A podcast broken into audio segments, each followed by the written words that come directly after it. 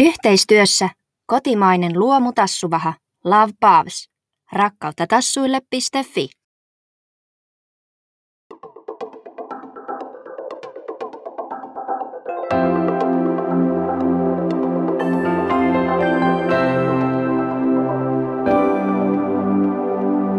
Agility Unite podcast. Heippa kaikille! Tänään äänessä on Moona Ja Iina. ja me tultiin kertomaan teille agility-ohjaajien fysi- fyysisestä harjoittelusta ja fysiikasta. Yes. Ja meillähän on Moonan kanssa tällainen yhteinen historia, että me ollaan molemmat joskus aikoinaan kilpailtu yleisurheilussa samoissa kisoissa, mutta meillä ei hirveästi ollut tästä muistikuvia. No ei varmaan, kun se on ollut silloin, mitäs maakin on ollut, ehkä 13-vuotias. Joo, sama, samaa ikähaitaria ollaan tosiaan. Ja tämä on vaan tullut myöhemmin puheeksi. Ja tosiaan lajitausta molema, molemmilla löytyy sieltä yleisurheilun puolelta.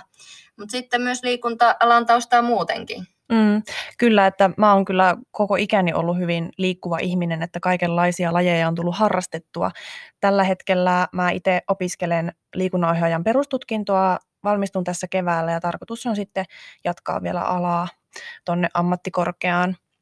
Silloin ihan pikkusena kymmenenvuotiaana aloitin taitouinnin. Siitä on muutamia Suomen mestaruuksia kahmittu. Sen jälkeen tuli tosiaan se eka oma agility-koira meidän talouteen ja olin silloin itse tosiaan 13-14-vuotias suurin piirtein. Siitä on nyt kohta se 14 vuotta.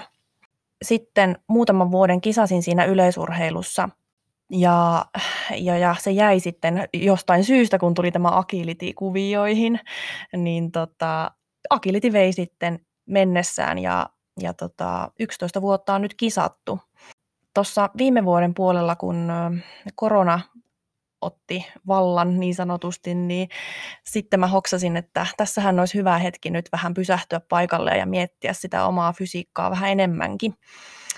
Että tota, näiden agility-kilpailuvuosien aikana on tullut tehtyä vähän semmoisesta niin, kuin, niin sanotusti omaehtoista fysiikkaa, että siinä ei ole ollut sitä valmentajaa katsomassa, että mitäs mä teen, niin otin sitten valmentajan tuolta yleisurheilupuolelta ja lähdin uudestaan katselemaan, että mitä se yleisurheilu on. Ja sieltä on saanut ihan super, super, super paljon ö, vinkkejä siihen, että miten sitä agilitia sitten ohjaajien puolesta kehitetään. Kyllä, ja sä oot päässyt valmentaankin fysiikkapuolella, että tällä Rovaniemellä on pyörinyt fysiikkatreenit tuossa syksyllä. Ja... On joo, ja mulla on henkilökohtainen valmennettavakin jo tuosta yleisurheilun puolelta, että nopeasti se kyllä sitten vei mukanansa, kun, kun tuota hoksasi jutun juonen. Kyllä. Voin kyllä samaistua tuossa, että korona-aika teki jotain ihmeitä ja aloitin kanssa oma entisen lajini maastohiihon tässä uudestaan tuon mm. koronan myötä ja innostuin siitä sillä lailla, että taas kisataan lähes kymmenen vuoden tauon jälkeen kunnolla. Tosiaan mulla on itsellä liikunnanohjaaja Amkki, Amkki käytynä, valmistuin muutama vuosi sitten sieltä ja erikoistuin tuohon urheiluvalmennukseen. Ja no fysiikasta niin lajitaustaa löytyy sen hiihon lisäksi tosiaan sieltä yleisurheilupuolelta ja jalkapallosta. Et aina on liikunta ja urheilu ollut lähellä sydäntä ja agility-puolella just tämä fysiikkapuoli on ehkä semmoinen semmoinen oma vahvuusalue valmentajanakin sitten. Mm, eipä taitaa molemmat tykätä kyllä tuossa agilitissa siitä nimenomaan siitä ohjaajan fyysisyydestä, mm. että et tykätään kyllä painaa siellä radalla, vaikka ei ehkä tarviskaan. Niin, välillä tulee juostua kuin päätön kana. ja tunnistatko tätä ilmiötä itsessä? No siis sillä tavalla joo, että mä huomaan joskus, että mun koiraa saattaisi olla vähän taitavampi ehkä silloin, kun annetaan sille vähän enemmän tilaa ja ei mennä itse niin paljon säätämään sinne, sinne radalle, mutta, mutta tota, joskus siitä on etuakin. On, ja jotenkin koen, että saa puustattua koiraa vähän sillä omallakin vauhilla, että varsinkin kun on tämmöinen liikevetoinen tai liikeohjautuva koira vahvasti, niin siihen saa vähän lisävauhtia sit sillä, että itse siellä kiihyttelee menemään. Joo, ja varsinkin niin kuin sen huomaa siinä, että kun mullakin oli ensimmäisenä niitä pikkukoiria, öö, jotka ei välttämättä ollut niitä kaikista nopeimpia, mm. niin sitten piti miettiä niitä asioita sillä tavalla, että no miten nyt sitten mä ohjaajana pystyn öö, viemään tämän koiran öö, suoritusta sille seuraavalle tasolle. Mm. Eli tota, justiinsa sillä vedättämisellä ja, ja tota, ajoituksilla, rytmityksillä itse pystyy, pystyy kyllä saamaan koirasta vähän enemmän irti. Kyllä. Ja sitten kun on itse siellä oikeaan aikaan, oikeaan paikkaan sijoittuneena, niin kyllähän se säästää sekunteja siellä radalla, kun koiran ei tarvitse miettiä ja käyttää aikaa siihen miettimiseen. Niin ja se on reilu koirallekin, Mm, että, että se saa niinku ajoissa ne vihjeet siitä, että mihin mennään seuraavaksi, niin mm. kyllä, kyllä mä näen niinku paljon positiivista tässä ohjaajan niin aktiivisuudessa tuolla radalla. Mm. Ja varmasti on merkitystä suoritusaikaankin. Väittäisin, että ainakin suurimmissa osin tapauksissa. Et toki on näitä, näitä huipputaitavaksi koulutettuja koiria, jotka on opetettu siihen, että ohjaaja ei hirveästi siellä radalla liiku. Mutta sitä mietin, että saisiko ne vielä lisää vauhtia siihen niiden toimintaan, jos se Mm. Vahvistaa sitä niiden itseluottamusta mennä niille esteille itsenäisesti sillä omalla liikkeellä vielä lisäksi. Jep. Niin, miksi fysiikkaa sitten pitäisi ha- harjoittaa, niin no tuossa tulikin tuo merkitys tuonne suoritusaikaan, mutta agility on myös monelle elinikäinen harrastus. Kisakaveri, se koira saattaa vaihtua siinä vuosien varrella, mutta se, se on monelle semmoinen asia, tämä laji, että se liikuttaa vuosien ajan. Mm. Et tosiaan me halutaan, että meidän kaikki ohjaajat pysyisivät fyysisesti hyvässä kunnossa ihan jo sen takia, että me pystyttäisiin olemaan mahdollisimman monta vuotta läsnä tässä agility-harrastuksessa, että kun agility on siitä harvinainen laji, että tässä me pystytään olla, olla ihan taaperosta sinne vanhuusikään asti niin kuin, jopa kansan, kansallisella ja kansainväliselläkin tasolla. Kyllä. Ja MM-mitallejakin tässä lajissa voi ottaa juniori-iässä tai sitten seniori-iässä, että sehän tästä lajista tekee omalla tavallaan ihan todella mahtavan. Jep, ja nimenomaan myöskin se, että tässähän voi hypätä mukaan ihan milloin vaan. Ei, Mm. ei ole varhaisen erikoistumisen laji missään nimessä tämä Kyllä. agility. Ei. Ehkä koirien osalta, mutta, Joo, joo. mutta ei meillä ohjaajilla. Me pystytään kyllä, kyllä tota, kehittymään myöhemminkin Mm. hyväksi. No Mitäs tämä laji sit sun mielestä vaatii ohjaajalta? Aika laaja paketti on, mitä kaikkea ö, fyysisiä ominaisuuksia tarvitaan. Tota, mun lempari on itse asiassa toi ketteryys, koska se on aika lähellä, niin kuin jo agility-sanaakin, kun Mm. mm. sehän on suomeksi ketteryyttä, niin tota, sellainen tietynlainen valmius siinä kropassa, että pystyy jarruttaan ja nopeasti lähtee liikkeelle, kykyä vaihtaa suuntaa ja, ja tota, pitää itsensä niin, niin sanotusti kasassa. Mm. Joo, mä mietin kanssa, että tosi vaikea valita semmoista yhtä, että mikä olisi erityisen semmoinen tärkeä, mutta jos mun pitää joku valita, niin kyllä mä sanon tasapainotaidot, että ihminen hallitsee sen oman kehonsa ja missä ne omat raajat menee, pystyy säätelemään liikkeitänsä. Pysyy hyvin balanssissa niin sanotusti. Joo, ei parane kaatua. Ei parane, ei. Muita hyviä elementtejä meillä on sitten toi koordinaatio, nopeus, voima, kestävyys ja kehonhallinta. Että tota, kyllä siinä saa tehdä töitä, että noi kaikki olisi sitten hyviä. Mm. Se fyysinen harjoittelu, niin mehän ei reenata hirveästi uimalla tai mikä olisi muu tämmöinen karkea esimerkki No joo, golfaamalla. niin justiinsa tällaiset niin kuin, ö, peruskestävyyttä harjoittavat lajit, nehän on kauhean hyviä peruskestävyyskaudella, Mm. niin kuin tämmöiset muut lajit, just Niin. uiminen, hiihto, ö, mitäs muuten niin kuin maratonjuoksu tai muu, Mm, muu mm. tämmöinen, niin, niin ehdottomasti monipuolisuutta kannatetaan kyllä kaikessa liikunnassa, mutta erityisesti silloin harjoituskaudella niin kannattaa keskittyä niihin lajinomaisiin harjoitteisiin. Kyllä. Eli aika paljon mennään jalkojen varassa. Niin, kyllä. Että tota, siinä harjoittelussa kannattaakin pitää tosiaan mielessä se lajinomainen harjoittelu. Mm. Ja ö, aina kun valmentaja tai sinä itse mietit, että, että mitä se olisi se lajinomainen harjoittelu, niin kannattaisi perehtyä tuohon lajianalyysiin. Mm. Että sieltä tulee se kaikki tieto siitä, että mitä se laji vaatii, minkälaista harjoittelua voi tehdä ja, ja näin päin pois. Että oletko lukenut kovin montaa lajianalyysiä agilitistä? Olisinko yhteen tai kahteen törmännyt, mutta ne on tehty, olisiko 2010-luvun alussa. Ehkä lajianalyysikin vaatisi jonkunlaista päivittämistä. Joo, ja varsinkin nimenomaan sitä tutkimustietoa, Mm. että hyvin kokonaisvaltainen on tuo Agility-liiton sivullakin oleva lajianalyysi. Kauhean hyvä se on, Mm. että tota, parempi kuin ei mitään, mutta tota, tutkimuksia pitäisi kyllä tehdä enemmänkin siitä, että minkälaisia nopeuksia me esimerkiksi tarvitaan tai minkälaisia voimantuottoja, minkälaisessa ö, lantiopolvikulmassa esimerkiksi. Mm. Niin no, on tärkeää tietoa aina siinä kohtaa, kun lähdetään harjoittelemaan lajinomaisesti. Ja fyysisessä harjoittelussa niin tärkeää myös miettiä sitä vammojen ennaltaehkäisyn kannalta. Et jos harjoittelu on kauhean yksipuolista, niin sitten kasvaa riski tällaisille rasitusvammoille. Ja sitten jos sitä harjoittelua taas ei hirveästi ole, niin sitä suuremmalla riskillä niitä vammoja syntyy, kun lähtään sinne radalle tekemään nopeita räjähtäviä suorituksia. Joo, että aika paljon törmää semmoiseen, että, että havahdutaan siihen, että nyt mulla ei ole fyysistä kuntoa, että apua, mitä mä teen. No mä lähden treenaamaan niitä spurtteja, niitä ketteryysharjoituksia, koska ne on hyvin lähellä sitä maksimia, mitä joutuu tekemään. Ja, ja siinä kohtaa yleensä sitten joku paikka vähän saattaa hajota. Mm. Että tota, monipuolisesti lähtee vähän rauhallisemmin ehkä liikkeelle, mutta ehdottomasti ka, niin kuin siinä kaiken harjoittelun rinnalla kannattaa pitää sitä motivaatioa, että se olisi mielekästä se tekeminen ihan sama, mitä näitä, näitä tota, ö, osa-alueita harjoittaakaan, niin, niin tekee itselle kivaksi ne ja, ja perustelee itselle se, että miksi näitä tehdään. Mm. Mikä on sun lemppariharjoitus? Osaatko sanoa yhtä? No tota, jos ajatellaan näitä lajinomaisia harjoitteita, niin mä tykkään hypellä ihan hirveästi. Joo. Että ponnistusvoima on sellainen, mitä mulla ei ole ikinä tarpeeksi mun mielestä, Mhm. niin mä tykkään kyllä tehdä erilaisia hyppelyitä ja sitten myöskin tota, ö, nopeusvoimaa. Joo. Joo, ne hyppelyt on kyllä hirveän hauskoja tehdä, mä tykkään kanssa.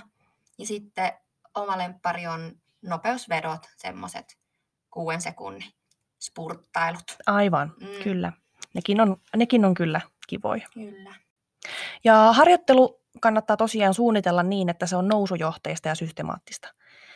Eli ö, ensin kannattaa miettiä, että mitkä on omat lähtökohdat, mistä lähdetään liikkeelle. Eli aina niin kuin sitä, sitä omasta itsestään, eikä niin esimerkiksi, että mikä on yleensä valmiiden ö, harjoittelupakettien vähän semmoinen sudenkuoppa, että siellä on se yksi malli, millä tehdään, ja se ei välttämättä sovi mulle, jos mulla olisi vaikka monen vuoden tauko juoksemisesta vaikka, Mm. niin siellä saattaa olla silleen, että lähteekin liian kovasti liikkeelle. Siis mä rakastan sitä sanontaa, enemmän intoa kuin kuntoa. se kuvastaa varmaan aika monen niin kuntoilijan fiiliksiä siitä, että kun lähtee tekemään sitä le- juoksulenkkiä, niin Mm. se ei kovin herkästi meinaa pysyä siellä peruskestävyysalueella, ehkä jos tavoitteena on tehdä sellainen peruskestävyysharjoitus. Et monesti mennään vähän semmoista pikkukovaa ja Mm. sitten saattaa tulla noutaja jossain vaiheessa, eikä Niin. tarkoita sitä koiraa. niin, että sillä tavalla, että, että rakastan sitä kipua, mikä tulee siitä treenistä.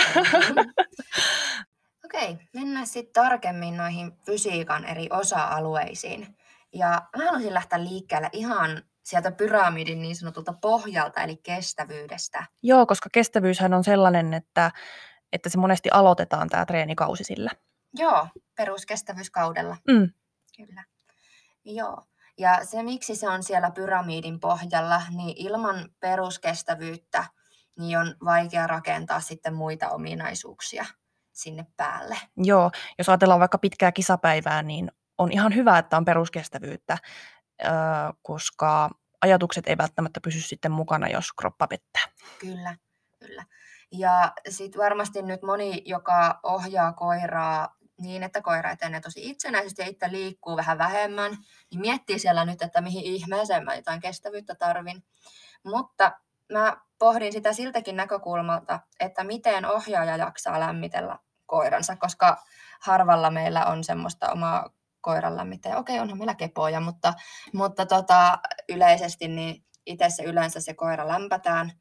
Ja jos halutaan lämpö tehdä laadukkaasti niin, että se oikeasti sopeuttaa sitä koiraa siihen lajisuoritukseen, niin silloin se vaatii myös ohjaajalta pikkusen sitä hölkkää. Mm, kyllä, koska tota, aika rajua on, jos koira päästetään esimerkiksi agility-kentälle itse juoksemaan tai metsään rallattelemaan heti, heti sieltä takakontista. Mm. Tai että mä lähtisin vaikka palloa heitteleen lämpänä, niin Mm. ai että kyllä se vaatii sen nousujohteisen lämmittelyn. Kyllä, koska jos sä sitä palloa lähdet viskomaan, niin se on melkein sama kuin sä veisit koiran kylmiltä agility-radalle. Joo, ei hyvä. Mm. Niin, niin kyllä siinä kannattaa itsekin vähän skarpata sen peruskestävyyden pohjalta, että jaksaa Mm. vaikka hölkkäillä. Esimerkiksi isommat koirat, portsut esimerkiksi, niin tota, vaatii nopeamman temmon siltä ohjaajalta, että, että ravi, ravi pysyy hyvänä. Mm. No niin, tässä lajissa me tarvitaan sit eniten sitä nopeuskestävyyttä. Joo. Ja sitä lähdetään sitten rakentamaan, kun se peruskestävyys on kunnossa. Ja niiden muidenkin osa-alueiden päälle sitten rakentuu noin nopeuskestävyys. Eli nopeuskestävyys vaatii sen nimensä mukaan nopeutta ja kestävyyttä, mutta Mm. lisäksi voimaa ja semmoista oikeaa suoritustekniikkaa. Jos ei ole nopeutta, voimaa, kestävyyttä tai tekniikkaa, niin sitä nopeuskestävyyttäkään ei voida reenata kuin tiettyyn pisteeseen asti. Eli noista palikoista se rakentuu ja niitä kehittämällä voidaan kehittää taas nopeuskestävyyttä sitten Joo. eteenpäin. Esimerkiksi itse ke- kehitän nopeuskestävyyttä vasta, vasta ö, hyvin myöhään peruskuntokauden jälkeen, koska, koska tota, kaikki noi perusvoima- ja kestävyys, tekniikka-asiat, niin ne, ne tehdään ensin hyväksi kuntoon ennen kuin pystytään sitten treenaamaan sitä pitempää nopeussettiä. Jep, ja nopeuskestävyys, niin sen, sen tason saa aika nopeasti sinne maksimiin, mikä se on noiden ominaisuuksien pohjalta mahdollista tehdä, niin se on noin 6-9 viikkoa, niin sen saa jo Joo, sillä harjoittelumäärällä sinne, sinne maksimeihin. Ja nopeuskestävyyttähän on maitohapotonta ja sitten maitohapollista. joo. Kumman sä näet tässä lajissa tärkeämpänä? Tota, aika hapoton on toi meidän ratasuoritus, mutta jotta me pystytään, meidän keho pystyy siedättämään sitä tai sietämään maitohappoa ja poistamaan sitä kehosta, niin silloin ehdottomasti kannattaa treenata niitä hapollisia. Mm, kyllä. Miten sä toteuttaisit tämmöisen maitohapottoman tai maitohapollisen nopeuskestävyysharjoituksen? Joo, eli tota, mä lähtisin sillä tavalla, että ää, tehdään niitä hapottomia, eli mahdollisimman pienillä tehoilla pitemmän aikaa. Ja sitten hapo, hapolliset on niitä, mm, jossa nos- nostetaan tehoja ja juostaan vähän pidemmän aikaa.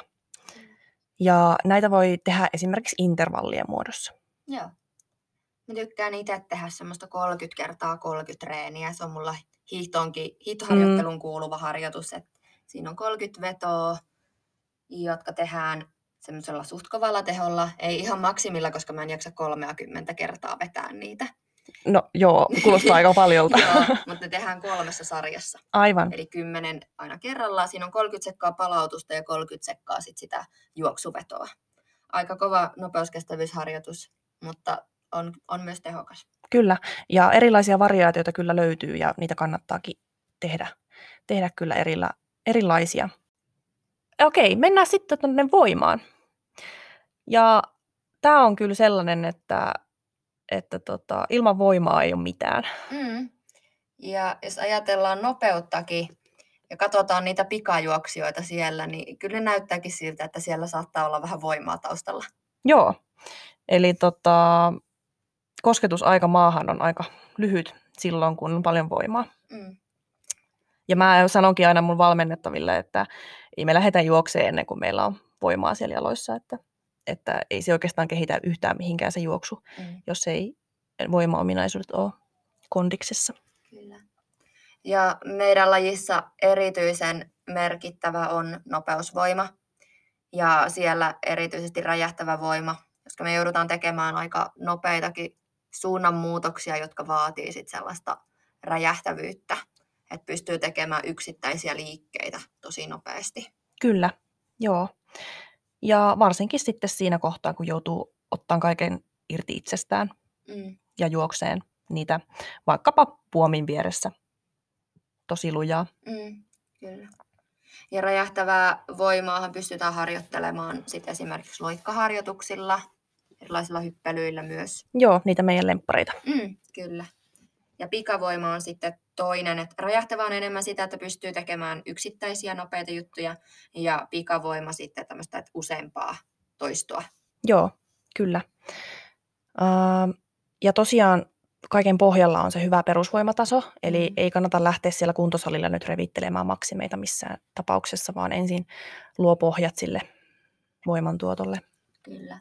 Ja nimenomaan perusvoimataso, eli lihaskasvuun tähtäävä harjoittelu, niin sitä on hyvä tehdä, mutta sitten on tärkeää tehdä myös semmoista hermostollista, hermostollista maksimivoimaa sinne. Eli vaikka meillä olisi kuinka paljon sitä, sitä pateesta tuolla hauiksessa, tai ehkä enemmän meidän tota, lajissa reisilihaksissa olisi sitä Mm, lihasmassaa, niin jos meillä ei ole mitään, mikä hermottaa sitä lihasta, niin silloin se lihas on vaan semmoinen kimppu siellä, joka ei toimi.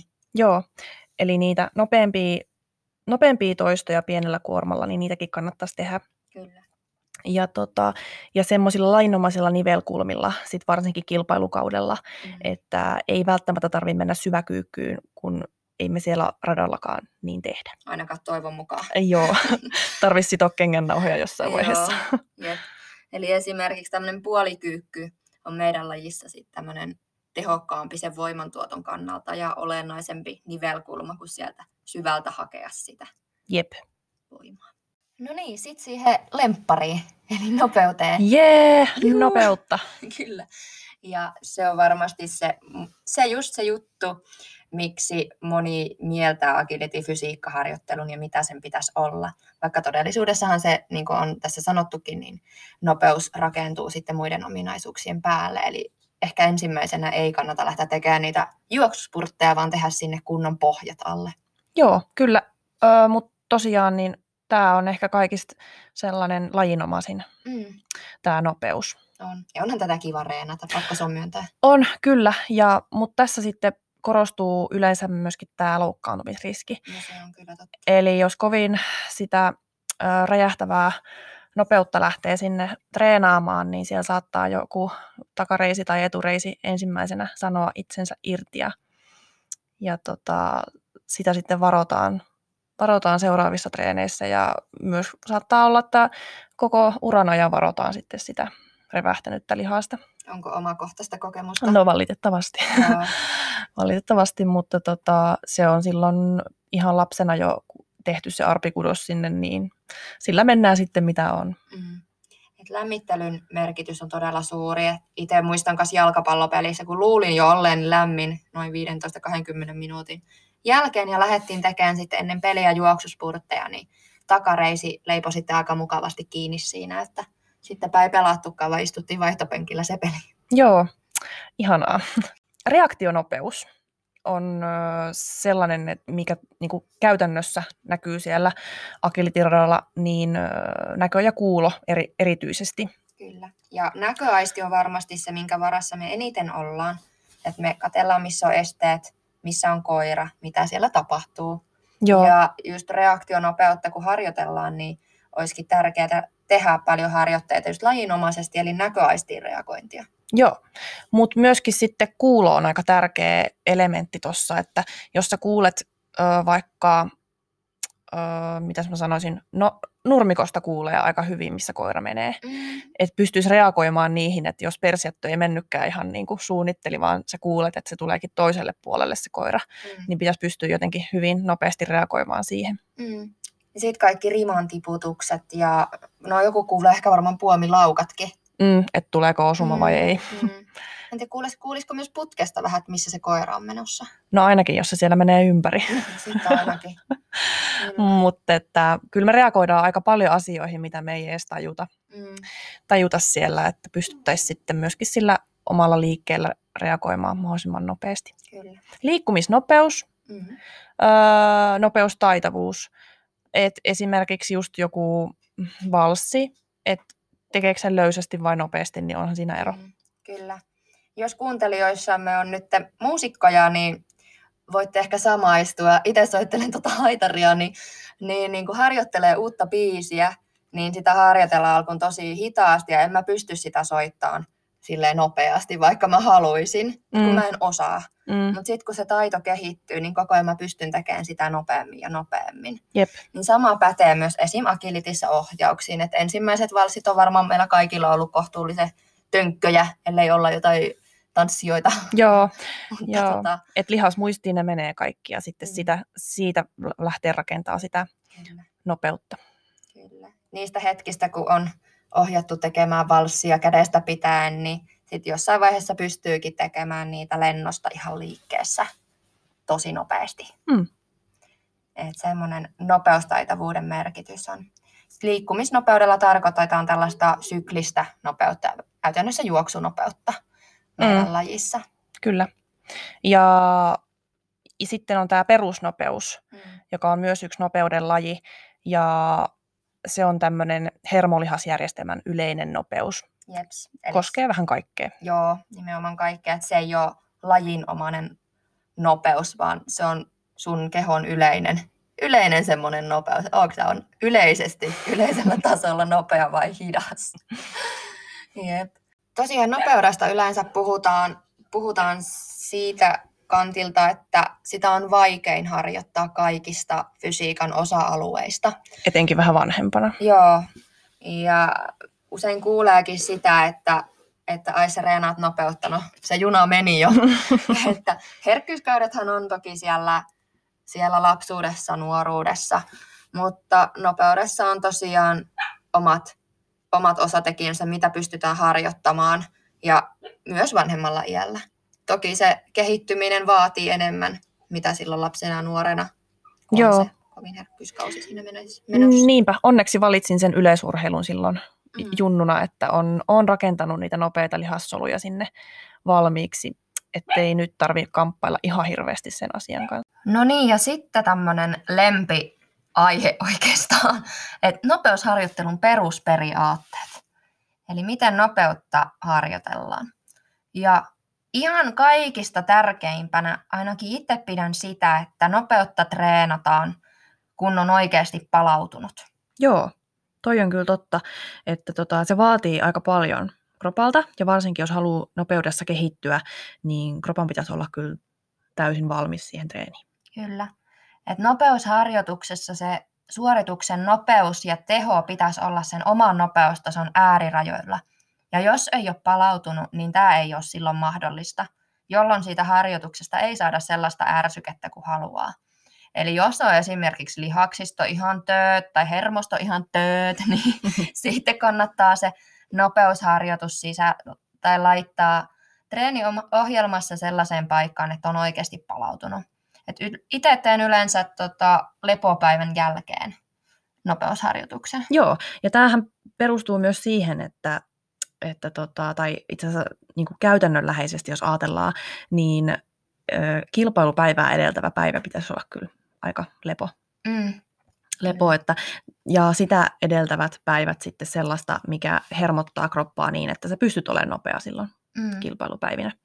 Tota, no miten sitten, jos ajatellaan justiinsa enemmän käytännönläheisesti, miten tätä treenataan, niin, niin tota, vedot aika lyhyitä. Joo.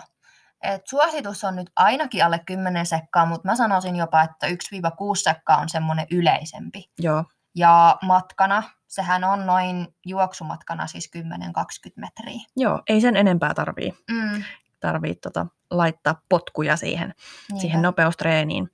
Ja tota, jos vielä haluaa itteensä tietysti kaiken irti, niin sitten erilaisilla kelkoilla tai kuminauhoilla voidaan Mm, antaa vielä vastusta siihen, että saadaan kaikki voimat peliin. Kyllä. Et tähänkin ehkä liittyy semmoinen yleinen har, harhaluulo tai ajatus tämmöisestä harjoituksesta, että mennään vaikka tonne pyörätiellä juokseen ja juostaan aina jokainen, joka toinen tolpan väli vaikka täysillä ja sitten joka toinen vaikka kävellään, aj- ajatellaan, että se kehittää nopeutta. Mutta se ei sinänsä kehitä nopeutta, vaan se on sitten ehkä enemmän sitä nopeuskestävyysharjoittelua. Joo, vauhtikestävyyden puolelle mm. ehkä, ehkä enemmänkin jep. ja juuri, juurikin kestävyyttä. Mm. Ja tota, suoritusmäärät, ne vaihtelee vähän sen mukaan, että minkälaisia tehoja siihen, siihen nopeuteen halutaan antaa ja sitten, että minkälaista matkaa, matkaa tota tehdään. Että, ö, meidän treeneissä se on noin 3-12 yhteensä, Mm, yhteensä tota, Kyllä, ja sitten kun on tällainen aikuinen jo, niin ei palaudu ihan sillä tavalla kuin ehkä Mm. lapset. Ja toisaalta kun sitä saa tehoja tosi paljon irti siitä suorituksesta, niin se palautumisaikakin on myös sit pidempi. Ja no suoritusmäärä, mitä mä yleensä teen, niin se on just yleensä 8-12 juoksuvetoa, ja mä jaan ne sille kolmeen sarjaan, joten väliin tulee aina pitempi sarjapalautus. Joo. Esim. neljä vetoa pitkällä palautuksella nekin, niissä on joku neljä minuuttia välissä, mutta sitten niiden jälkeen, niiden neljän jälkeen tulee vielä pitempi palautus, että se on sitten lähemmäs 10 minuutin palautus se sarjan jälkeen. Joo. Miten sä saat itsestäsi niin kuin joka toistoon kaiken mahdollisen irti? Mä haen semmoista jotenkin sellaista raivoa ja semmoista, no ensinnäkin tietty hyvää verryttely alle, että mä uskallan revittää. Joo, se on kyllä Revittää. totta. Mm. Mm. Että pitää olla kyllä tosi tosi lämmin, lämmin siihen, että, että joskus ajatellaan, että no jos mä käyn muutaman vedon ottaa, niin eihän siihen kauaa mene, mm. Mutta todellisuushan on se, että kaikki ne palautuksineen ja, ja tota, alkuverryttelyyn, niin se treeni saattaa olla puolitoista tuntinen ihan helposti. Kyllä, kyllä. Vähintään. Joo, ja mulle tosiaan auttaa hyvä musiikki, sellainen tsemppaava, ja ehkä jos porukalla ollaan, niin semmoinen joku kisa voisi olla aika motivoiva. Joo, ehdottomasti. Semmoinen kisailu saa aina jotenkin vielä uuden vaihteen silmään. Joo.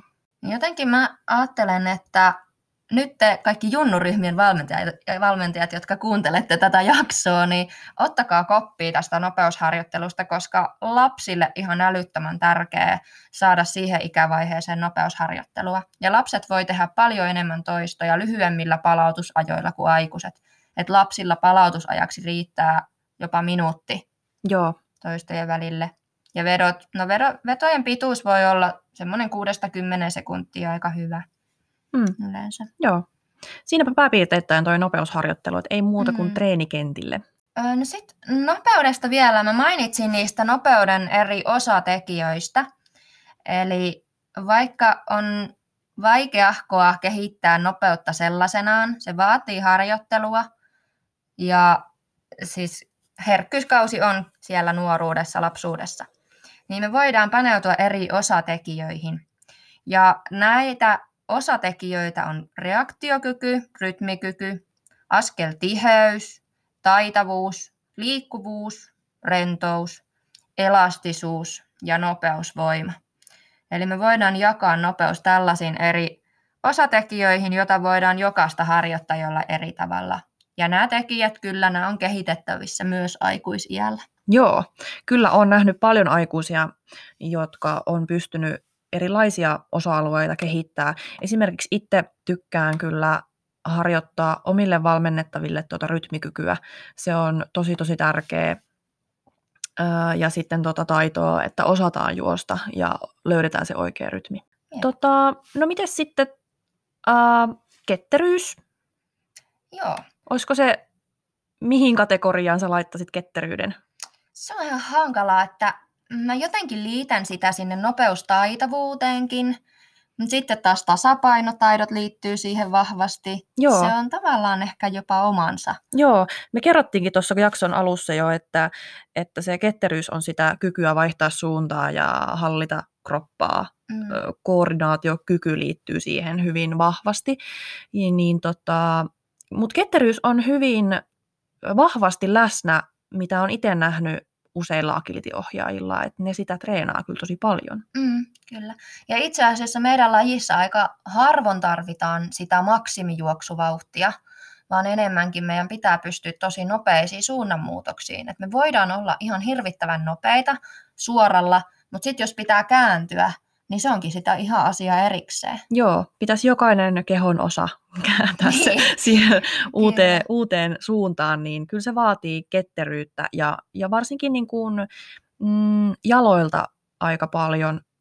Sitten joka, ja niin kuin siihen lisättynä vielä tämä nilkan vahvuus, että ei vaan tulisi mitään, mitään vammoja sen suhteen, että, että nilkka sitten nyrjähtää, kun yhtäkkiä lähdetään vaihtamaan suuntaa. Et sekin, on, sekin on mun mielestä tärkeää, tärkeää, että pystyy kaudenkin aikana huomioimaan sen, että nilkka pysyy vahvana ja hyvässä kunnossa. Öö, no, mm, yleensä näkee, että et palloilijat treenaa paljon ketteryyttä myös. Joo. Ja sehän onkin oikeastaan mm, agilitia tukevia lajeja, tuommoiset palloilulajit. Mm. Siellä on hyvin samoja elementtejä, mitä meillä agilitissä. Että esimerkiksi futis, koris ja salibändi, niin monestihan näkee tämmöisiä eläköityviä salibändi poikia tuolla agility-radalla sitten, kun, sitten kun tavallaan siitä lajista ikä, Mm. ikä ottaa vastaan, niin mikä ettei sitten agility on hyvä, hyvä niin kuin harppaus siihen, siitä. Kyllä. Sopiva jatkumo. Joo, kyllä. Ja tota, äh, futis sinänsä eroaa agility-harjoittelusta sillä tavalla, että meillä ei ole ihan niin paljon painotettu sitä äh, kestävyysharjoittelua kausilla, että muuten se on aika samanlaista. Mm. Tietysti niin kun, äh, futisharjoittelu on hy- hyvin myöskin lajiko, laji niin kuin lähtöstä ja pyritään siihen lajinomaiseen harjoitteluun, niin meillähän ei sitä palloa, Mm. palloa on mukana, mutta muuten niin pystyttäisiin tekemään aika paljon samanlaisia harjoitteita, mitä jalkapalloilijat tai salibänditreenaajat tekee. Niinpä. Ja sitten myös monissa muissa lajeissa on hyviä piirteitä agilitia ajatellen, että jos ajatellaan vaikka luistelua tai hiihtoa, niin siellä kehitetään tasapainotaitoja tosi vahvasti. Mm. Mm, esimerkiksi näin niin nopeana et, esimerkkinä, mikä niin. tuli mieleen. Et, et montaa lajia pystytään hyödyntämään tässä agilitissakin ja Mm. varmasti ollaankin hyödynnetty jo, Mm, jo tuotu, tuotu niistä maailmoista tähän meidän lajiin näitä juttuja. Jep. Voitaisiin puhua vähän tuosta kauden jaksottamisesta, Mm. kun eihän me voida olla huippukunnossa koko vuoden läpi. Joo, ei. Välilläkö tosin tuntuu, että sitä vaaditaan agility-ohjaajilta, koska arvokisoja esimerkiksi on vuoden ympäri. Mm. Ja sitten tuloksia pitää kerätä SMEihin, tai jos haluat olla rankingissa korkealla, niin se Niin, vaatii joo. melkein ympärivuotista Koko kisaamista. ajan pitäisi kisata, että pysyy kärjessä, että pääsee niihin karsintoihin tai kautta muihin Mm. kisoihin. Niin tota, on se kyllä aikamoista. Mutta nythän meillä korona teki sen meille mm, niin sanotusti helpoksi, että noi alkuvuoden kaikki arvokisat siirrettiinkin tonne loppukevääseen. Mm. Niin nyt meillä on hyvin aikaa. Me pystytään rauhassa treenaileen ja tota, mahdollisesti jopa aloittaa kohta tulosten kerääminen. Niinpä. Niinpä. Et tota, tota, tosi kiva tämmöinen vaihtelu, että, että tota, onkin yhtäkkiä kaksi kautta Mm. tässä meidän, ö, mitkä painottuu sinne noihin arvokisoihin. Jep. Niinpä. Yleisesti ottaen kaudet jaetaan neljään osaan, Mm. Tai tämä vuosi jaetaan neljään osaan. Mm. Öö, mä en tiedä kummalla se pitäisi aloittaa, levolla vai peruskuntokaudella, mutta jos ajatellaan näin, että kausi loppuu, niin se on hyvä aloittaa sitten levolla ja sillä ylimenokaudella. Mm. Ja se on monesti myös koiralle semmoinen hyvä paikka levätä. Joo, Et jos ottaa Agista ihan kunnon tauon ja sitten tekee muita itselle kivoja asioita. Et ei se lepokausikaan meinaa sitä, että sä makaat sohvalla Joo, ei. kuukauden marraskuun, vaan maataan ja mm, ollaan. Vaan. joo. Et yleensä suositellaan, että tässä ylimenokaudella niin mietittäisiin vähän, että onko vammoja, joita pitäisi hoitaa. Se on hy- Mm. yleensä hyvää aikaa sille, että annetaan aikaa kropalle ja mietitään justiinsa sitä tulevaa kautta, että mitäs kaikkea me laitetaan sinne sisältöön. Mm. Semmoista tavoitteiden asettelua. Joo, Siihen kohtaan on ehkä hyvä tehdä. Siinä on hyvin aikaa miettiä. ja tämähän on sitä aikaa, kun aletaan miettiä, että Mm. miten me tehdään tästä vuodesta parempi kuin edellisestä. Kyllä. Ja me ollaan yleensä laitettu tämä marraskuulle tämä lepo kautta ylimenokausi. Se riippuu, riippuu hirveästi lajista, Mm. mm. tai onko muitakin lajeja meillä itsellä, mutta tota, Agility asettaa tällaiset, Mm. että se marraskuu olisi. Ja mä toivoisin jopa, että, että seurat ei anoisi kisoja tuommoiselle ajalle. Mm. Et jos olisi semmoinen lajin yhteinen Niinpä, lepokausi.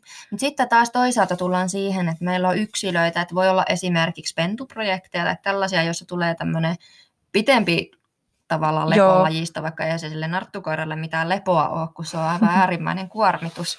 Joo, Mutta tota, tämmöiset asiat sitten taas vaikuttaa siihen, että voidaanko me laittaa tämmöistä yhteistä, että kun ne tavoitteet voi ihmisillä olla eri paikoissa. niinpä. Se on vähän kaksipiippunen juttu. Joo, ja tokihan ei me Agilityin kausia voida ö, tavallaan asettaa pelkästään meidän arvokisojen, arvokilpailijoiden tason, tason mukaiseksi, vaan, Mm. mm. vaan pitää huomioida kyllä kaikki, kaikki kisaajat. Se on Kyllä. ihan totta.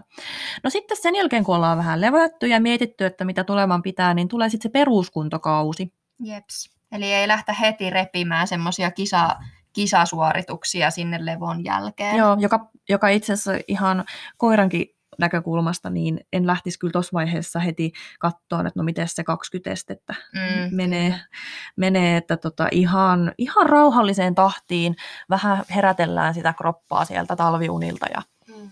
ja tota, lähdetään hyppytekniikan kautta koiralla ja sitten itselle niin, niin sieltä perusvoiman ja mitä käytiinkin jo tuossa läpi. Kyllä. Sitten alkaa tulla meillä kilpailu valmistava kausi, kun aletaan olla pohjat tehty hyväksi, niin aletaan miettiä, että miten me treenataan niitä kisoja varten. Kyllä. Ja kilpailuun valmistavalle kaudelle on hyvä varata nyt ainakin se pari kuukautta varmasti on semmoinen hyvä. Mm. Joo, hyvä. Riippuu tietenkin, mennäänkö tämmöisellä yhden, yhden kisakauden vai kahden kisakauden mallilla. niin, kyllä. Että tosiaan toi peruskuntokausi oli sen kans ö, pari-kolme kuukautta, niin yleensä tämä kilpailu valmistava kausi on vähän lyhyempi Mm. kuin se PK-kausi. Kyllä. Et siinä aletaan tehdä sitten tämmöisiä lajinomaisempia suorituksia enemmän. Ja myös kilpaillaan sitten enemmän kuin PK-kaudella. Että ö, tavallaan tämmöinen jaksotus ei estä kilpailemista, kilpailemista ympärivuotisesti, mutta sitä kilpailemisen määrä ja niitä kilpailujen tavoitteita voi miettiä. Vähän, Joo. että jaksottaisiko niitä. Kyllä, juuri näin. Eli vaikka tuntuu hirveältä, että apua, että mulla on tuossa toi maalis, tai siis kesä-lokakuun aikaa kilpailla, että se on se kilpailukausi, niin se ei tarkoita sitä, että se on se, vain se aika on aikaa kilpailla, mutta nämä kilpailut keskittyy sitten vaan enemmän sinne.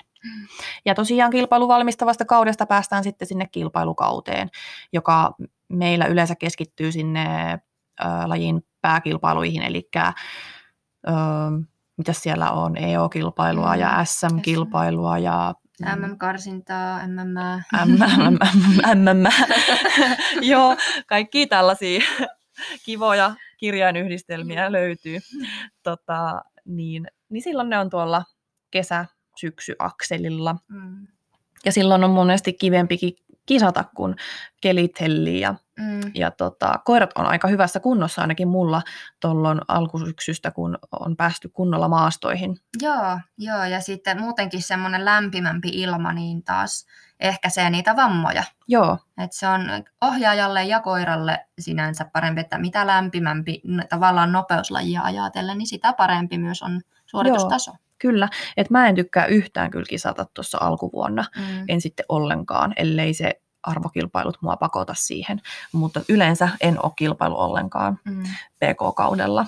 Jep. Mulla tuli vaan mieleen Monan Tito, että mitä, mitä, mitä Tito tykkää pakkasista, niin Joo. varmasti niin kautta. Hän on samaa mieltä varmasti tästä. Joo, kyseessä siis Monan Italian vinttikoira, joka Joo, hirveästi... kylmän arka. Mm.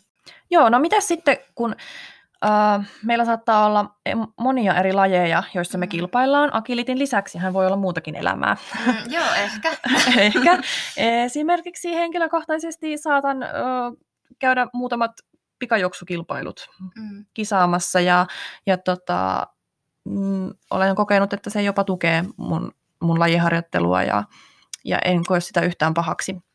Mutta tota, sitten sulla esimerkiksi saattaa olla siellä talvikaudella ne Joo, mulla toi Kohokohdat. hii- hiihto jotenkin kummasti jaksottuu sinne talvelle. mm, talvelle, että mä nyt itse treenaan pääasiassa hiihtopainotteisesti ja mulla on vähän erilainen systeemi tässä, että mä en nyt mene ihan tällä lailla jaksottaen, mutta mulla on ikään kuin 20 tunnin ajatus viikoittaisesta liikunnasta ja siitä tietty määrä on hiihtoharjoittelua. Se, va- se vaihtelee sen mukaan, että onko mulla hiihossa PK-kausi vai kilpailukausi vai mikä.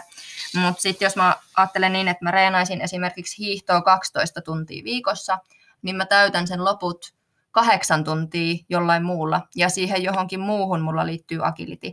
joo, Ja sitten mä jaksotan sitä agilitia tavallaan siellä sen sisällä, että mä treenaan agilitia eri tavalla PK-kaudella ja kilpailukaudella. joo. Mulla on vähän sama ajatus tuosta. Eli tota,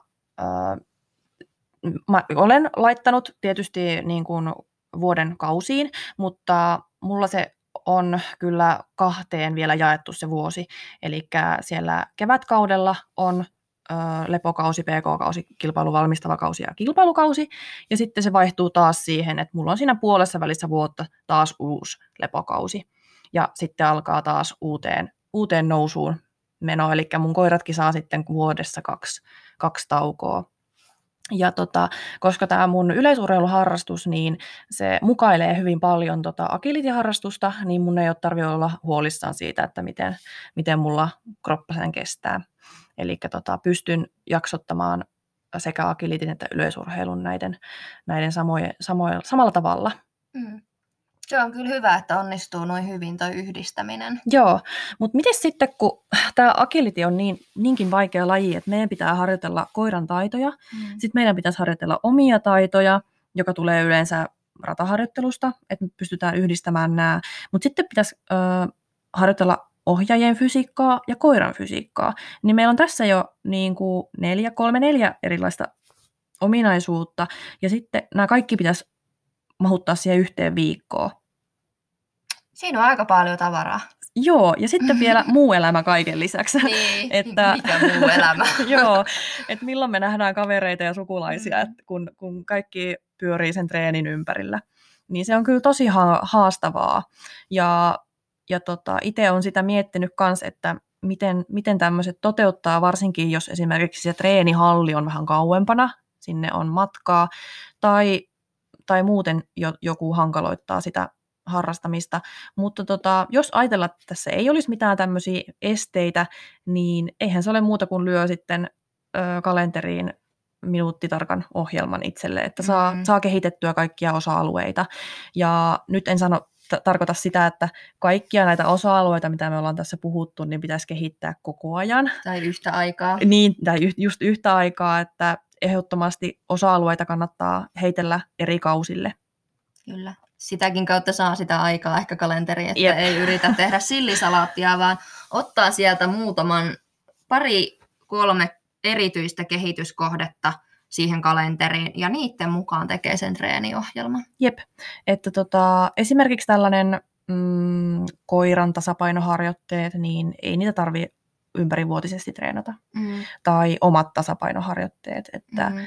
et ihan, ihan y, tota, tämmöisillä, jos lähtee ajattelemaan sitä kalenteria, niin kyllä ne saa sinne kaikki sumplittua. Että, mm. Mutta se vaan sit pitää miettiä, että mitkä on ne omat ö, kiinnostuksen kohteet tai prioriteetit.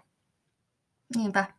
Ja mikä on se tarve, että esimerkiksi jos haluaisi kehittää just jotain nopeutta, nopeuden osa-aluetta. Otetaan vaikka reaktiokyky. Jos mä haluaisin kehittää omaa reaktiokykyä, niin silloin mä tekisin niitä reaktioharjoitteita kolme kertaa viikossa. Se on aika semmoinen hyvä määrä, Joo. millä jo kehittyy. Joo. Mutta sitten jos mä haluan ylläpitää sitä mun sitä reaktiokykyä, niin sitten mä teen sen maks yhden kerran viikkoon, sen reaktioharjoitteen. Joo, mutta ensin pitäisi ehdottomasti laittaa sinne se kehittävä jakso, mm. että sitä pystytään sitten kunnolla ylläpitää. Kyllä, jos ei ole mitään mitä ylläpitää, niin se on vähän vaikeaa kyllä. Joo, kyllä, mm. juuri näin. Sitten kun me puhuttiin tuossa aikaisemmin jo siitä, että meidän treenit saattaa olla aika pitkiä, vaikka se itse päätreeni on aika lyhyt, niin sehän liittyy siihen, että mm, me alkulämpätään tosi hyvin. Kyllä. Ja tämä on tällainen puheenaihe, mikä on vellonut jo useamman vuoden agility-piireissä, että miten pitäisi mm. alkulämpätä. Ja musta tämä on tosi vaikeaa senkin takia, että me ei pystytä niin sanotusti muiden lajien tavoin tekemään alkulämpiä yhdessä ryhmän kanssa, vaan koska meidän pitää ajoittaa se alkulämpö just siihen ennen omaa suoritusta, niin meidän pitää itse vastata omasta alkulämpästämme. Mm. Tai jos on tosi tosi fiksu valmentaja ja osaava, niin sehän sitten teettää nämä alkulämpät sillä tavalla, että jokainen pystyy sen omatoimisesti tekemään. Kyllä. Et jotenkin jos mä mietin vaikka jalkapallojoukkuetta, niin se joukkue pystyy siellä reenaamaan valmentajan johdolla tehdä vaikka alkulämpät yhdessä alkuun, ja sen jälkeen ne kaikki alkaa toimimaan. Mutta tämä, miten agility eroaa, niin jos ne kaikki tekee yhtä aikaa alkulämpän, mitä valitettavasti aika paljon tapahtuu, mm. ja sitten kaikki tulee kerralla sinne halliin, niin ei ne kaikki tee koiransakkaa yhtä aikaa siellä radalla. Jep varsinkaan joku ratatreeni, niin ei siellä ole viisi ohjaajaa yhtä aikaa ohjaamassa viittä koiraa radalla. Joo. Ja tässä se, se hankaluus tulee justiinsa, että, että kuinka moni sitten ottaa asiakseen ja lämmittelee itsensä kunnolla. Mm. Eli meillä tota, on semmoiset, tai mulla ainakin on ö, oma lämmittelyrutiini, jonka mä toteutan joka kerta, kun mä menen ratatreeniin, kisoihin tai sitten sitä nopeutta treenaamaan. Niin se kestää sen mm, 30 minuuttia, vähän reilu se mun alkulämpärutiini. Ja koska se on aina sama, niin se on helppo toteuttaa. Mun ei tarvitse käyttää energiaa siihen, että mä mietin, että no mitäs liikettä mä seuraavaksi tekisin. Mitä kaikkea sä teet sun alkulämpässä? No mun alkulämpö alkaa herättelystä. Se voi olla, se riippuu vähän vuoden ajasta, mitä, mitä mä teen, mutta yleensä mä hölkkäilen, hölkkäilen tai, tai muuten herättelen kroppaa. Ja sitten mulla kuuluu siihen lämpään dynaamiset venytykset, liikkuvuusharjoitteet. En missään nimessä venyttele lihaksia, vaan, vaan tota, tämmöisten aktiivisten harjoitteiden kautta saan niitä herätettyä.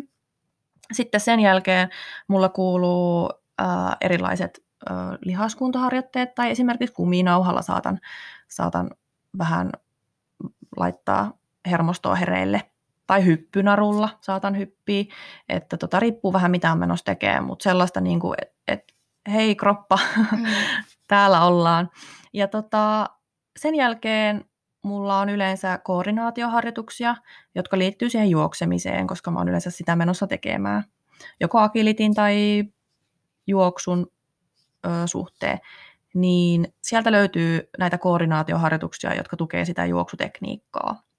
Ja kun nämä kaikki on tehty, niin sitten mä otan monesti sellaiset hyvät avaavat juoksu spurtit, jossa, jossa vielä käyn näitä kaikkia juoksutekniikan ö, osa-alueita läpi, että varmasti on kroppa hereillä. Ja jos siinä vaiheessa se toinen tai kolmas spurtti mm, tuntuu vähän nihkeeltä, niin sitten me jatketaan sitä alkulämpää vielä.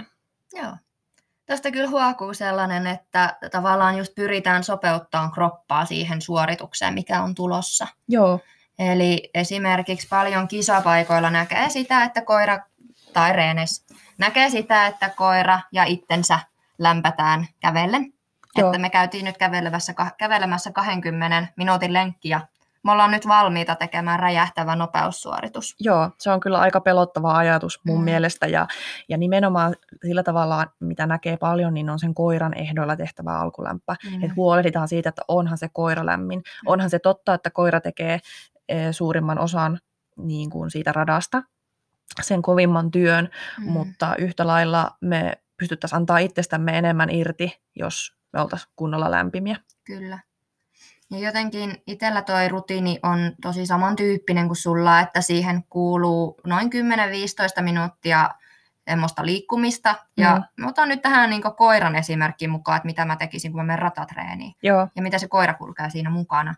Niin koiran kanssa eka 10-15 minuuttia kävely plus hölkkä. Eli eka kävellään ja siitä pikkuhiljaa nostetaan vauhti hölkälle. Ja sitten sen jälkeen mä teen vähän avaavia juttuja itselle, mm. dynaamisia venytyksiä. mulla on tämä sama. samalla, samalla koiralle näitä ju- samoja juttuja Joo. siinä pyörittelen. Ja sitten, sitten lihasaktivaatioita myös. Just se kuminauha on tosi hyvä siihen. Joo, ja se kulkee aika kivasti tuolla treenirepussa Kyllä, ja myöskin siellä kisapaikalla sitten. Niin Jep. Pienessäkin tilassa pystyy toteuttaa. kyllä. Ja sen jälkeen sitten tosiaan rentoi spurtteja, koira mukana Mm. tässäkin. Ja sitten pikkuhiljaa kiihyttäen niitä spurtteja kohti sitä Joo, maksiminopeutta. mä teen noin spurtit silleen, että mä teen eka itse, että mä tiedän, että onko mä lämmin. Mm. Ja sitten mä saatan ö, koiralle tehdä erikseen niin, että se juoksee lelulle tai lelun perässä. Joo, Et mä en hirveästi juokse koiran kanssa noita spurtteja, varsinkin kun kisapaikoilla tai Mm. treenihalleissa saattaa olla aika ahdasta. Joo, voi olla vähän tilaongelmaa siellä. Mutta noi kaikki voi ihan hyvin ö, tehdä semmoiseksi itselle sopivaksi. Ja suosittelen tosiaan kaikille, että teette semmoisen oman näköisen mm, lämmittelyrituaalin, joka sitten aina toteutetaan ennen treenejä, niin, niin tota, siinä kehittyy.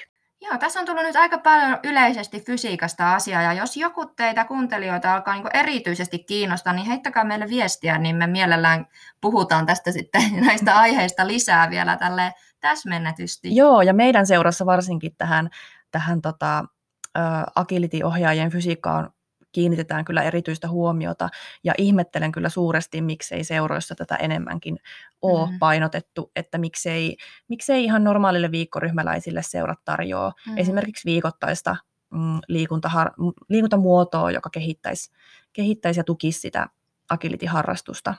Jep, ja just alkuun, kun puhuttiin siitä agilitista elinikäisenä harrastuksena, ja se agilititreeni voi olla monelle se melkein viikon ainoa ohjattu liikunta. Joo, kyllä. Eikä Niin. siinä ole mitään väärää. Ei, ei. Sekin on yksi, yksi tapa liikkua tämä Kyllä. agility. Kyllä, niin siksi mä haluaisin jotenkin, että sinne reeneihin tuotaisiin vielä lisää sitä liikuntaa ja käytettäisiin niitä luppuaikoja, mitä siellä on, odotusaikoja, niin hyödyksi. Joo, vaikka on kauhean kiva aina tiedustella kavereiden kuulumisia ja Mm. rupetella niitä näitä, niin, niin valmentajille antaisin kyllä sellaista koppia tässä, että, että tehtäisiin niitä harjoitteita sinne treeniradan ulkopuolellekin niille ohjaajille, jotka, jotka pitäisi sitten käydä suorittamassa aina sillä välin, kun on aikaa. Joo, että agility on pitkän iän harrastus ja toivottavasti kaikki pysytään ehjänä Mm, ja hyvässä kunnossa ja pystytään olemaan koirille ohjaamisen tai koiran arvoisia ohjaajia. jep, ja saadaan tästä lajista sitä liikunnan iloa. Tai muuta kuin liikunnan iloa teille omiin fysiikkatreeneihin, toivottavasti tämä jakso innostaa teitä myös omiin treeneihin ja saitte tä- tästä sit ideoita jatkoon. Jep.